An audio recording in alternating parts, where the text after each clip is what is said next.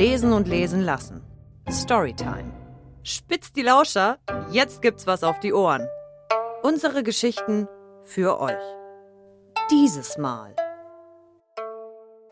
Verdammte Axt von Martin Moch. Verdammte Axt, schimpfte Joe, nachdem die Axt die Tür traf und ihr nicht einen Kratzer zufügte. Holzfäller Joe könnte keiner Fliege was zuleide tun, doch für gewöhnlich zerbrechen die meisten Gegenstände, wenn er diese nur ansieht. Der Hieb war nicht ohne. Als der bärtige Hühne, ein Riese, vor dem sich sogar die Grizzlybären der Rocky Mountains fürchten, der Ort, an dem Joes Haus steht, die Axt schwang, konnte man von Glück reden, nicht hinter ihm gestanden zu haben. Der Windstoß alleine hätte gereicht, um einem Ranger den Hut vom Kopf zu wehen. Ein Sperlingskauz saß auf einem Ast und schaute sich die Szene aus sicherer Entfernung an. Fragend legte er den Kopf zur Seite, während der Holzfäller verzweifelt versuchte, die Tür seiner Waldhütte zu öffnen. Einmal ist keinmal, sagte Joe und musste grinsen. Dass seine Tür so widerspenstig war, damit hätte er nicht gerechnet. Er korrigierte seinen Griff, packte den Stiel seiner Axt so fest an, dass seine Handknöchel weiß wurden und hob die kräftigen und behaarten Arme über den Kopf. Das wäre doch gelacht, sagte Joe und schlug zu. Der Wind peitschte, die Blätter der Bäume tanzten im Wind und die Bäume verneigten sich vor dem Hieb. Der Sperlingskauz hob schützend ein Flügel über Augen und Schnabel. Wäre ein Reporter auch nur in der Nähe des Waldgebiets gewesen, hätte er noch am selben Abend in den Lokalnachrichten darüber berichtet, man hätte auf ihn geschossen. Und da war es passiert. Gesplittertes Holz lag zu Joes Füßen. Er kniete sich hin, um es aufzuheben, und drehte es in seinen kleinen Händen. Joes Hände standen im Gegensatz zu seinem restlichen Erscheinungsbild. Der Obsthändler der Ortschaft hätte nicht genug Mandarinen, um Joes Schuhe damit an Weihnachten zu füllen. Seine Holzfällermütze könnte ein Kleinkind verschlucken und seine karierten Wollhemden verdeckten mehr Fläche als so mancher Sonnenschirm. Nur seine Hände, insbesondere seine Finger, waren so klein, dass er mit ihnen kaum um den Griff seiner Axt kam. Christy hatte seine kleinen Hände geliebt und musste immer zu lächeln, als sie beide Gitarre spielten und Joe Schwierigkeiten hatte, die Akkorde zu greifen, die sie ihm gezeigt hat. Verdammte Axt, sagte Joe resigniert und warf die massive Klinge zur Seite. Noch immer war kein Kratzer an der Tür zu erkennen, die Axt jedoch war hinüber. Mit dem Flügel in der Werkseinstellung stellte der Kauz fest, dass ein Wolf und ein Elch ebenfalls Gäste der Vorstellung wurden. Würde ein Kauz in Worten denken, hätte er gedacht, die beiden hätte ich hier nicht zusammen erwartet.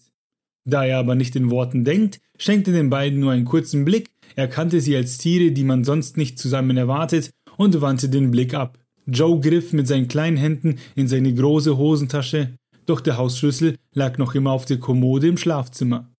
Das ist schon seltsam, sagte er mehr zu sich selbst und weniger zu dem Elch, der bis auf wenige Schritte an die Veranda herankam. Er drehte sich zu dem Elch um und sprach ihn an wie einen alten Freund. Ich habe diese Tür noch nie abgesperrt. Kannst du mir sagen, wieso diese verdammte Tür abgesperrt ist? Um eine Antwort verlegen, senkte der Elch den Blick. Das Gras vor dem Haus war plötzlich interessanter als der Riese. Hätte ich auch nicht erwartet. Die Tür blieb stur.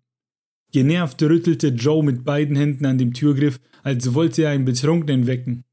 Puh, stieß Joe aus. Resigniert fuhr er sich mit einer Hand über den Stirnacken. Die andere fuhr durch den rot schimmernden Bart. Ein Rotnacken-Saftlecker lenkte Joes Aufmerksamkeit auf sich, als dieser auf dem schmalen Fensterbrett links vor der Tür landete. Zweimal klopfte der Specht gegen das Fenster, um seinen Hunger mit einem kleinen Insekt zu stillen, das eben an diesem Fenster ruhte. Jemand mit einer romantischen Ader hätte vermutet, der Saftlecker sei Joe zu Hilfe geeilt und hätte ihm zu verstehen geben wollen, dass er das Fenster einschlagen solle. Der Specht klopfte ein drittes Mal an die Scheibe, bevor er in einem hohen Bogen in die Höhe stieg und das Fenster freigab. Danke, kleines Ding, aber Scherben bringen Unglück, und davon hatte ich bereits genug, murmelte Joe in seinen Bart. Mit dem Kopf durch die Wand wäre eigentlich die Methode, die am besten zu Joe passte. Dachte er. Doch so eine Wand ist sicher schwerer wieder hochzuziehen als eine eingebrochene Tür. Joe beugte sich runter zum Briefschlitz. Mit dem Daumen hob er die schmale, goldfarbene Platte nach oben und lugte ins Haus, so wie man das im Kindesalter macht, wenn man vor verschlossener Türe steht. Mehr als die Bestätigung, dass er vor dem richtigen Haus steht, erhielt Joe aber nicht. Die Augen fixierten den Türgriff, der rechte Arm bewegte sich mit dem Enthusiasmus eines Dirigenten. Verkrampft versuchten seine Finger irgendwie an den Türgriff zu kommen, als würde dieser von innen anders funktionieren als von außen. Resigniert ging er runter auf ein Knie und ließ die Akren im Briefschlitz hängen. Die andere Hand fuhr durch den dichten Bart, hoch zu den Augen und ruhte sich dort aus. Die Finger wurden feucht. Rufus, der pechschwarze Labrador, schleckte an Joes Fingern und wedelte so aufgeregt mit dem Schwanz, dass er auf dem Parkett hin und her rutschte wie ein Besen. Hund, ich hoffe, du bist zu mehr fähig, als mich voll zu sabbern. Als sich Joe und Christy kennenlernten, hatte sie den Hund schon seit zwei Jahren. Da war der Rüde bereits so groß, dass sie auf ihm zur Arbeit hätte reiten können. Ihr treuer und ständiger Begleiter folgte ihr auf Schritt und Tritt. Zog Christy ihre Schuhe an, sprang er mit der Leine in der Schnauze auf und ab. Saß sie auf dem Sofa, lag er ihr zu Füßen oder neben ihr. Joe saß gern mit Christy auf dem Sofa, aber nur wenn Rufus dies erlaubte.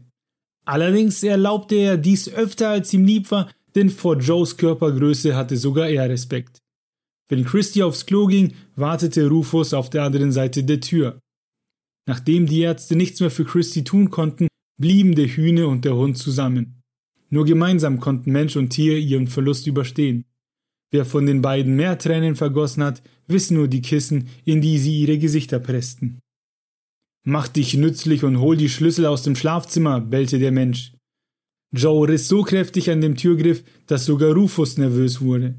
Dabei ist das Einzige, das dem Tier Angst macht, der Gedanke, dass er seine nächste Mahlzeit verschläft. Ja, bingo, sagte Joe zynisch.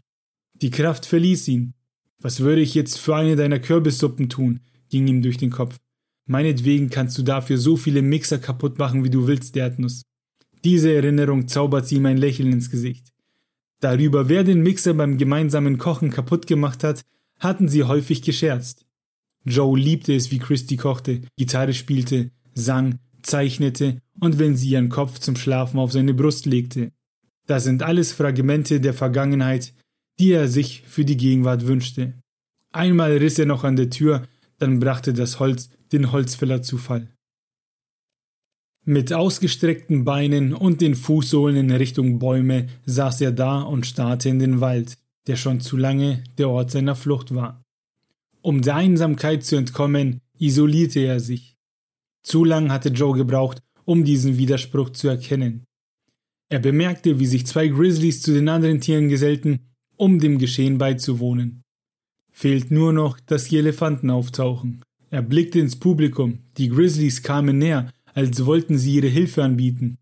Ist schon gut, sagte Joe, ich weiß, was zu tun ist. Ich mag keine Abschiede, aber diese sind im Leben manchmal unvermeidbar. Das muss ich akzeptieren. Hier muss keine Tür aufgebrochen werden, sondern mein Dickschädel. Wenn mich die Liebe meines Lebens so sehen würde, wäre sie sicher gar nicht froh. Diese Tür hat mir heute gezeigt, dass ich stark sein muss. Stark ist man aber nicht, wenn man seinen Frust an einer Tür auslässt. Wenn ich es nicht schaffe, mit meiner Trauer umzugehen, dann wird sich nie wieder eine Tür für mich öffnen. Schwört ab, ich mach das jetzt auch. Vermutlich könnt ihr mich sowieso nicht verstehen, aber danke fürs Zuhören. Als hätten sie ihn verstanden, drehten sich alle gemeinsam um und zogen davon. Joe blickte den Tieren hinterher.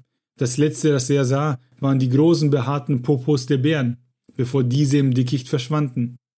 Rufus, hol deine Leine. Wir waren hier lange genug, rief Joe. Seine kleine Hand hatte plötzlich eine große Wirkung auf den Türgriff. Die Tür ließ sich wie durch Zauberhand öffnen.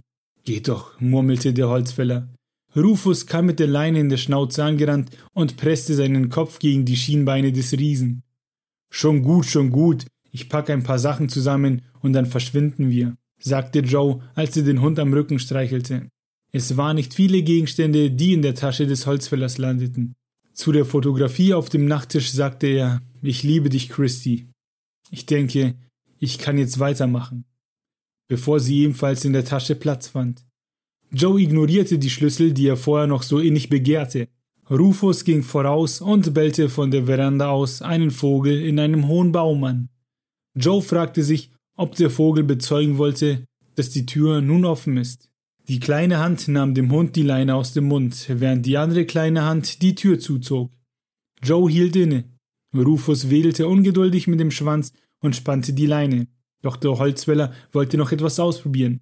Er drückte den Türgriff nach unten, aber die Tür blieb geschlossen. Meinetwegen, ich wollte eh nicht rein.